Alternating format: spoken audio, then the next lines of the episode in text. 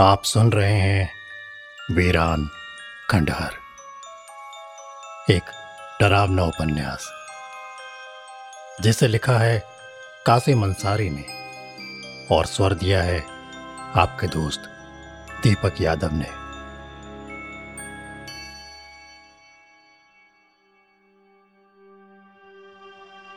कुछ खबर मिली मोहनलाल? नहीं नादिया जी, कुछ खबर नहीं। रोड पर उनकी गाड़ी मिली है, वो भी बहुत बुरी हालत में, लेकिन साहिल और उसका दोस्त वहां से गायब हैं। आप आप फिक्र न करें, मेरा दिल कहता है कि वो लोग सही सलामत होंगे। क्या बताऊं मोहनलाल, इस लड़के को तो मैंने मना किया था कि रात का सफर मत करना, मगर इस लड़के ने मेरी एक नहीं सुनी। मेरा दिल बैठा जा रहा है। नादिया खान के चेहरे पर परेशानी साफ साफ झलक रही थी और उनकी आंखों में आंसू भी थे। नादिया खान का गांव में अच्छा खासा दबदबा था। गांव में सबसे अच्छे हालात उन्हीं के थे।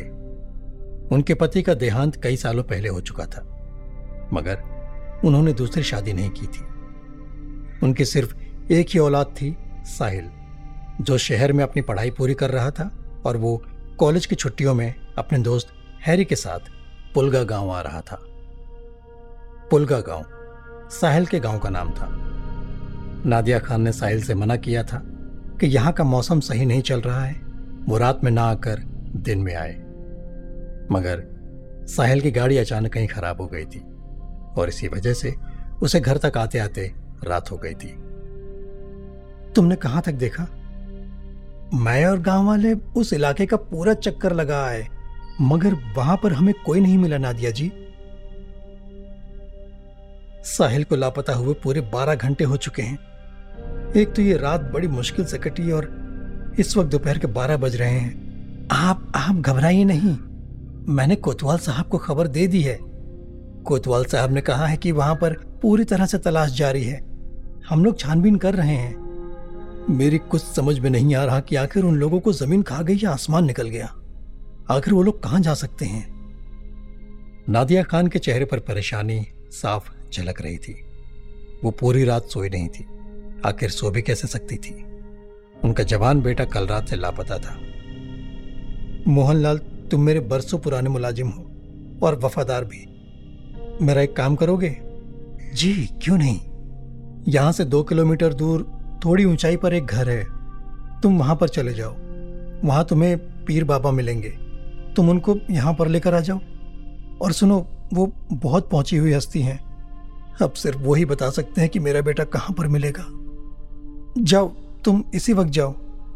म- मगर मुझे तो अभी कोतवाल साहब ने बुलाया है, मुझे उनसे भी मिलने जाना है, मोहनलाल ने कहा। उनसे बाद में मिल लेना, पहले जाकर पीर बाबा को बुला कर ले आओ। कोतवाल साहब से मैं मिल लूंगी। तुम्हारा सबसे पहला काम यह है कि तुम पीर बाबा को यहाँ पर लेकर आओ। जैसी आपकी मर्जी। थोड़ी देर बाद वो मोहनलाल पीर बाबा के घर के सामने खड़ा था। मोहनलाल ने देखा कि आसपास दूर दूर तक कोई आबादी नहीं थी, इंसान का नामो निशान मौजूद नहीं था। सामने एक नहर बह रही थी और उसके सामने वो घर था। मोहनलाल ने दरवाजा खटखटाया। अंदर से आवाज आई, आ जाओ मोहनलाल, मुझे तुम्हारा ही इंतजार था, आने में काफी देर लगा दी, तुम्हारी मालकिन ने तुम्हें यहां पर भेजा है। मोहनलाल हैरत में पड़ गया और उसने उसी हैरत में दरवाजा खोला। मोहनलाल के सामने एक शख्स बैठा हुआ था जो बूढ़ा हो चुका था, मगर उसकी सफेद सफेद मोटी सुर्ख कलाइयां ये बयान कर रही थी कि उम्र का उनके बदन पर कोई ज्यादा असर नहीं पड़ा था। चेहरे पर सफेद दाढ़ी थी, सफेद बाल, उनकी आंखों में एक अजीब सी चमक थी। ऐसे मत देखो मोहनलाल। क्या आप मुझे जानते हैं पीर बाबा? पीर बाबा ये सुनकर मुस्कुरा दिए। चलो तुम्हारी मालकिन के घर चलते हैं। मोहनलाल ने अदब से गर्दन झुका ली। उसने कुछ नहीं कहा, क्योंकि नादिया खान ने सख्त हिदायत दी थी कि पीर बाबा से कोई सवाल मत करना और उन्हें बहुत अदब के साथ यहां पर लाना। थोड़ी देर बाद पीर बाबा नादिया खान की हवेली पर थे। पीर बाबा अलग कमरे में बैठे हुए थे और उन्होंने मोहनलाल से कहा, जाओ नादिया खान को यहीं बुला कर ले आओ। मोहनलाल चुपचाप वहां से नादिया खान के पास चला गया। मैं उन्हें ले आया हूं। पीर बाबा उसी कमरे में आपसे बात करना चाहते हैं। वो हमेशा उसी कमरे में मुझसे बात करते हैं। हमेशा हमेशा मतलब क्या वो इससे पहले भी आ चुके हैं? तुम नहीं जानते मोहनलाल, पर अभी सवाल करने का वक्त नहीं है। थोड़ी देर के बाद नादिया खान पीर बाबा के सामने बैठी हुई थी। पीर बाबा, मेरा बेटा और उसका दोस्त कल से घर नहीं आए। मैं बहुत परेशान हूँ। हम लोगों ने उस जगह की सारी छानबीन कर ली, मगर वहां पर उन लोगों का नामो निशान नहीं मिल रहा। शहर से मेरा बेटा और उसका दोस्त दोनों आ रहे थे। सड़क पर उनकी गाड़ी मिली है, वो भी बहुत बुरी हालत में, मगर वो दोनों नहीं मिले। वो दोनों लापता हैं। पुलिस छानबीन कर रही है, मगर मैं जानती हूँ कि ये काम पुलिस नहीं कर सकती। आप ही कुछ कर सकते हैं। आपने हमेशा हमारे खानदान को हर मुसीबत से बचाया है। तुम्हारा बेटा रात के वक्त क्यों आ रहा था? क्या तुम्हें नहीं मालूम पुलगा गांव के सीमा के अंदर रात के वक्त आना मना है? तुम तो अच्छी तरीके से जानती हो ना। जाने कितने लोग लापता हुए हैं और उनकी लाशें वीरान खंडहरों में मिलती हैं। मैंने उसे बहुत समझाया था पीर बाबा, मगर वो नहीं माना। आज के ज़माने के लड़के हैं ना, नहीं मानते। आप ही कुछ बताएं, मैं क्या करूं? आपने हमेशा हमारे ख़ानदान की मदद की है, हमें हर खतरे से आगाह किया है। आगाह तो मैंने तुमको किया था नादिया खान, मगर तुम्हारे बेटे ने तुम्हारी बात नहीं मानी और मुसीबत में फंस गया। मुझे कुछ भी बताने की ज़रूरत नहीं है, सब जानता हूँ मैं। तुम्हारा बेटा फंस गया है और साथ में उसका दोस्त भी।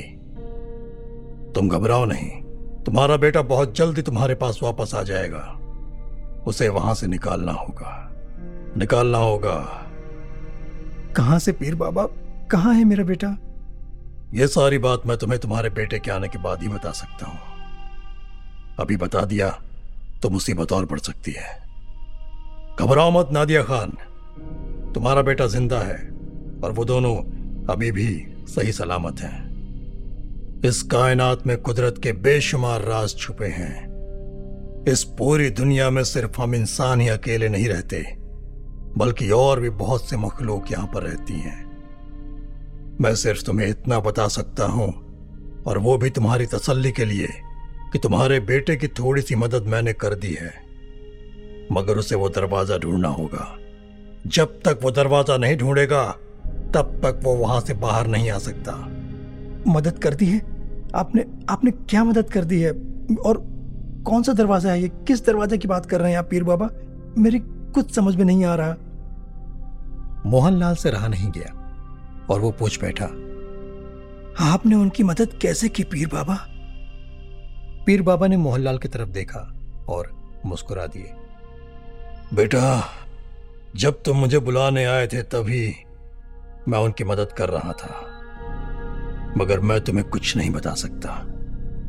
कुछ चीजें छुपी हुई होनी चाहिए, जाहिर ना हो तो लोगों के लिए बेहतर होता है, इसलिए सवाल मत करना। पीर बाबा, आगे क्या होगा? घबराओ मत नादिया खान, मैं तुम्हारे बेटे और उसके दोस्त को वहां से बाहर निकालूंगा, मगर तुम्हें तैयार रहना होगा। तैयार रहना होगा? मैं मैं कुछ समझी नहीं पीर बाबा। यही बात मैंने तुम्हारे बेटे से भी कही थी और तुमसे भी कह रहा हूं। आने वाले दिनों में कुछ ऐसे वाक़यात तुम्हारे सामने आएंगे जो तुम्हें हैरत में डाल देंगे। मोहनलाल पीर बाबा को बड़ी गौर से देख रहा था। पीर बाबा ये कहते हुए मुस्कुरा रहे थे और इस वक्त मोहनलाल को उनकी मुस्कुराहट बहुत ही रहस्यमयी लग रही थी।